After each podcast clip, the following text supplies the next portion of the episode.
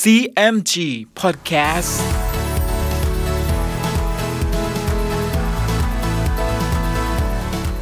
สวัสดีครับคุณผู้ฟังขอต้อนรับเข้าสู่ CMG Podcast กับผมดรพันธการธานนท์นะครับ เรายังอยู่กับเรื่องราวของสามก๊กผ่านหนังสือเรื่องสามก๊ก Romance of the Three Kingdoms ฉบับย่อ เรียบเรียงโดย สาระบุญคง วันนี้เดินทางมาถึง EP ที่ 15 เรื่องราวจะเป็นอย่างไร ติดตามได้ใน CMG Podcast วันนี้ครับ ตอน โจโฉกลุ่มอำนาจในราชสำนัก ในขณะนั้นข้าวแพงรัษฎรทั้งปวงอดอยาก ชวนกันไปขุดรากหญ้าและเปลือกไม้ มากินต่างอาหาร ขุนนางผู้น้อย และทหารกับราษฎรทั้งปวง ซึ่งเที่ยวซอกซอนเข้าไปเก็บผักหักฟืนในตึก และช่องกุฏิห้องคลังที่เพลิงไหม้แต่ก่อน ผนังตึกและซุ้มประตู ถล่มลงทับตายเป็นอันมาก ฝ่ายเอียวปิวจึงทูลพระเจ้าเฮียนเตว่า พระองค์ทรงพระอักษรมอบข้าพเจ้าไว้นั้น ข้าพเจ้ายังมิได้เอาไปให้โจโฉ พระเจ้าเฮียนเต้จึงสั่งให้เอียวปิวไปกระทำการตามนั้น เอียวปิวจึงแต่งทหารให้ถือพระอักษรไปให้โจโฉ โจโฉเห็นพระอักษรดังนั้น จึงให้จัดแจงทหารทั้งปวงได้ประมาณสามแสนนาย แล้วเคลื่อนทัพไปยังเมืองลกเอียง โดยที่โจโฉมอบหมายให้ แฮหัวตุ้น คาวทู เตียนอุย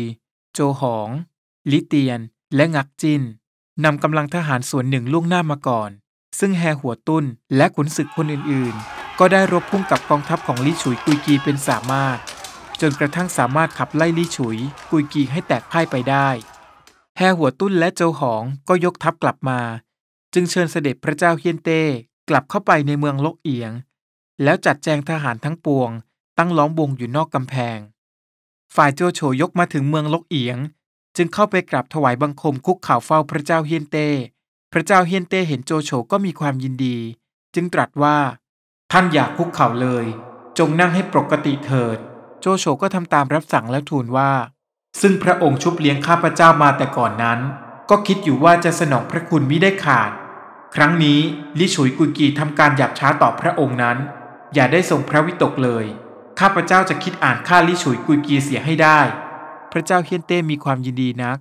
จึงตั้งให้โจโฉเป็นขุนนางผู้ใหญ่ในเมือง ว่าราชการทั้งฝ่ายทหารและพลเรือน ฝ่ายลิฉุยกุยกีซึ่งแตกไปนั้น ก็ซ่องสุมทหารเตรียมพร้อมอยู่ ครั้นรู้ว่าโจโฉยกมาจึงปรึกษากันว่า ถ้าเราจะละไว้ช้า ทหารของโจโฉก็จะมีกำลังขึ้นจำเราจะยกเข้าตี อย่าเอาให้ทันตั้งตัวได้ เห็นจะเสียทีแก่เราเป็นมั่นคง เมื่อกาเซียงผู้เป็นที่ปรึกษาได้ยินลิฉุยกุยกีพูดเช่นนี้ เขาก็พยายามทัดทานผู้เป็นเจ้านายทั้งสอง แต่ลิฉุยกุยกีกับโกรธกาเซียง และถอดกระบี่ออกจะฟันกาเซียงเสีย กาเซียงมีความน้อยใจ จึงหนีกลับไปบ้านรันรุ่งเช้าลิฉุยกุยกี ก็จัดแจงทหารให้ลิเซียมลิเป็กเป็นทัพหน้า แล้วยกไปจะรบด้วยโจโฉ โจโฉจึงให้เขาทูเตียนอุย โจหยิน คุมทหารม้า 300 นาย ยกออกไปต่อสู้ด้วย ซึ่งเขาทูก็สามารถสังหารลิเซียม และลิเป็กได้อย่างรวดเร็ว โจโฉจึงสรรเสริญฝีมือของเขาทูเป็นอย่างมาก ว่าสมเป็นทหารเอก ต่อมาโจโฉก็ให้แฮหัวตุ้นเป็นกองหน้า โจหยินเป็นกองซ้าย ส่วนตนเองเป็นกองหลวง ยกเป็นหน้ากระดานขึ้นไปรบด้วยลิฉุย กุยกี และทหารลิฉุยกุยกีนั้น แตกพ่ายล้มตายเป็นอันมาก โจโฉเห็นดังนั้น ก็ขับม้ารำกระบี่ไล่ตามฆ่าฟันทหารทั้งปวงไป ฝ่ายทหารลิฉุยกุยกีก็มาเข้าด้วยโจโฉสิ้น แต่ลิฉุยกุยกีนั้น ขับม้าหนีตามกันไปซ่อนอยู่ในซอกเขาแห่งหนึ่ง โจโฉก็คุมทหารกลับมาตั้งอยู่นอกเมือง ฝ่ายเอียวฮองรู้ว่าโจโฉยกไปตีทัพลิฉุยกุยกีแตกไป จึงปรึกษากับหันเซียมว่า โจโฉทำการครั้งนี้เห็นใหญ่หลวงนัก นานไปราชการในเมืองก็จะสิทธิ์ขาดอยู่แก่เรา เราทั้งสองก็จะอยู่ในเงื้อมมือของโจโฉ เมื่อปรึกษากันเช่นนี้แล้ว เอียวฮองกับหันเซียมจึงหนีไปอยู่ที่เมืองไต้เหลียง โดยอ้างกับพระเจ้าเฮียนเต้ว่า จะนำกำลังทหารออกไปตามจับลิฉุยกุยกี และเอียวฮองกับหันเซียม ก็ลาออกมาจัดแจงทหาร พร้อมแล้วก็ยกออกจากเมืองลกเอียง ในขณะที่โจโฉกำลังเข้าไปเฝ้าพระเจ้าเฮียนเต้ตามที่ตังเจียวมาเชิญนั้น เขาก็ได้ทราบจากม้าใช้ว่า มีทหารกองหนึ่ง ยกออกมาจากเมืองลกเอียงไปทางทิศตะวันออกมีรู้ว่าผู้ใดเป็นนายทัพ โจโฉจึงสั่งให้ทหารไปสืบดูว่า ทัพผู้ใดจะยกไปไหน ตั้งเจียวจึงห้ามโจโฉว่า อย่าใช้ทหารไปเลย ซึ่งผู้ยกไปนั้นสองนาย เอียวฮองนั้นเป็นพักพวกลิฉุย หันเซียมนั้นเป็นนายโจร เข้ามาทำการครั้งพระเจ้าเฮียนเต้เสด็จออกจากเมืองเตียงฮัน บัดนี้เห็นว่าท่านเข้ามาทำราชการอยู่ในเมืองหลวง เอียวฮอง หันเซียมกลัวท่าน จึงพาพักพวกไปตั้งอยู่ที่เมืองไต้เหลียงไอ้คนทั้งสองนี้อุปมาเหมือนเสือไม่มีเขี้ยว และนกหาปีกไม่ได้ ข้าพเจ้าเห็นว่านานไปก็จะได้ตัวเป็นมั่นคง โจโฉได้ฟังดังนั้นก็คิดว่า ตั้งเจียวนี้พูดจาคมสัน จึงปรึกษากับตั้งเจียวว่า เมืองลกเอียงนี้เป็นอันตรายด้วยเพลิงไหม้เราจะคิดประการใดดี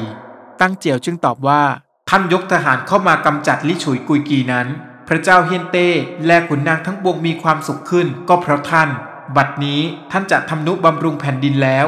รักษาพระเจ้าเฮียนเต้สืบไปด้วยความสุจริตนั้น ความชอบของท่านก็จะมียิ่งขึ้นไปเป็นอันมาก แต่การที่จะซ่อมแซมกำแพงเมือง และหอรบของเมืองลกเอียงนั้น ข้าพเจ้าเห็นขัดสนนัก ขอให้เชิญเสด็จพระเจ้าเฮียนเต้ไปตั้งอยู่ที่เมืองฮูโต พระเจ้าเฮียนเต้และขุนนางทั้งปวง ก็จะมีความยินดีด้วย เหมือนหนึ่งท่านนิมิตเมืองใหม่ถวายได้ทันที ข้าพเจ้าว่าดังนี้ขอให้ท่านดำริดูจงควร โจโฉเห็นด้วยกับข้อเสนอของตังเจียว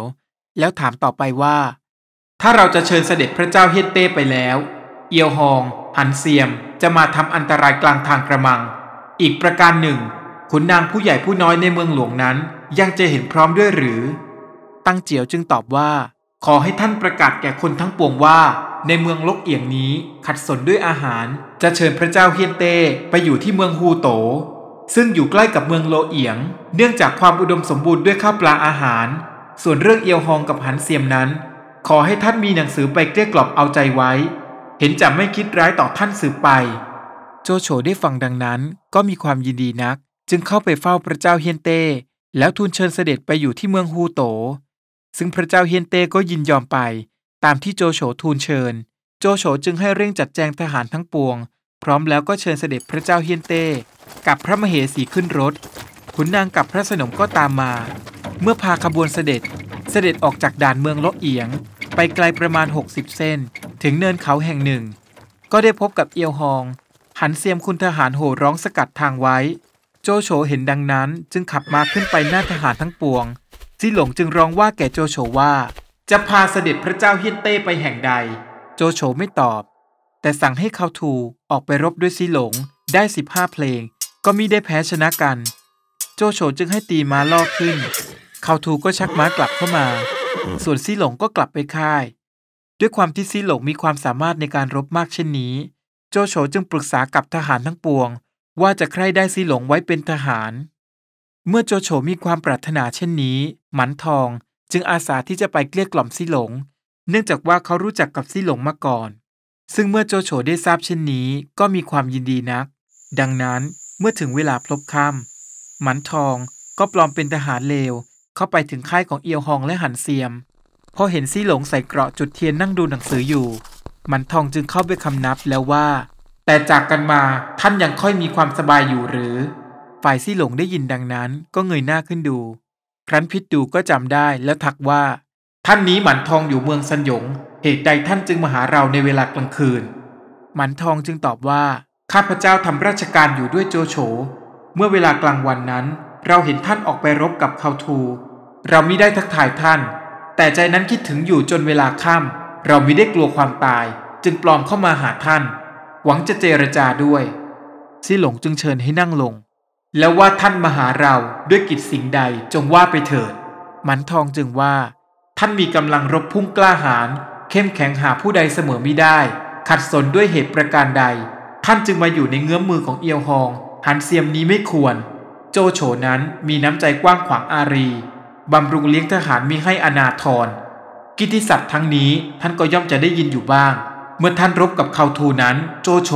เห็นมีน้ำใจเอ็นดูท่านนัก จึงสั่งให้ทหารทั้งปวงมีให้ยิงเกาทันด้วย กลัวว่าท่านจะต้องบาดเจ็บ จึงให้เรามาเชิญท่านไป หวังจะสนทนาชี้แจงให้เห็นผิดและชอบ ฝ่ายเราก็เห็นว่าท่านอยู่ที่มืด จงเร่งคิดผ่อนผันไปหาที่สว่าง จะได้มีความสุขสืบไป ซึ่งเราว่ากล่าวทั้งนี้ด้วยความรักท่าน ท่านจงดำริดูให้สมควรซีหลงได้ฟังดังนั้นก็นั่งคิดอยู่ จึงทอดใจใหญ่และตอบว่า เรารู้อยู่ว่าเอียวฮองหันเซียมนั้น สติปัญญาน้อยจะคิดการใหญ่ไมิได้ แต่จำเป็นเพราะได้อยู่ด้วยกันมานานแล้ว ครั้นจะทิ้งเสียบัตรนี้ก็ไม่ควร เมื่อหมันทองได้ยินซี่หลงกล่าวเช่นนี้ เขาก็พยายามพูดจาหวานล้อมซี่หลงด้วยโวหารต่างๆ จนกระทั่งซี่หลงคุกเข่าลงคำนับ และยินยอมไปทำราชการด้วยโจโฉหมันทองจึงพูดต่อไปว่า ถ้าท่านจะไปทำราชการอยู่ด้วยโจโฉแล้ว จงตัดเอาศีรษะเอียวหอง และหันเสียมไปเป็นกำนันโจโฉเถิดซี่หลงจึงตอบว่า ธรรมดาเป็นบ่าวได้กินข้าวแดงของท่านแล้ว ถ้ามิพอใจอยู่ด้วย และจะซ้ำทำร้ายแก่นาย ก็เป็นคนหากตันยูมิได้ ซึ่งท่านจะให้ทำดังนี้เราไม่ยอมด้วย หมันทองได้ยินดังนั้นก็สรรเสริญซี่หลงว่ามีกตันยูนัก แล้วก็พาซี่หลงลอบหนีออกจากค่ายในเวลากลางคืน เรื่องราวกำลังเข้มข้นและสนุกเลยนะครับ ในตอนต่อไปมาร่วมลุ้นกันต่อว่าจะเกิดเหตุอะไรอีกบ้าง ติดตามได้ใน CMG Podcast EP หน้าสำหรับวันนี้ สวัสดีครับ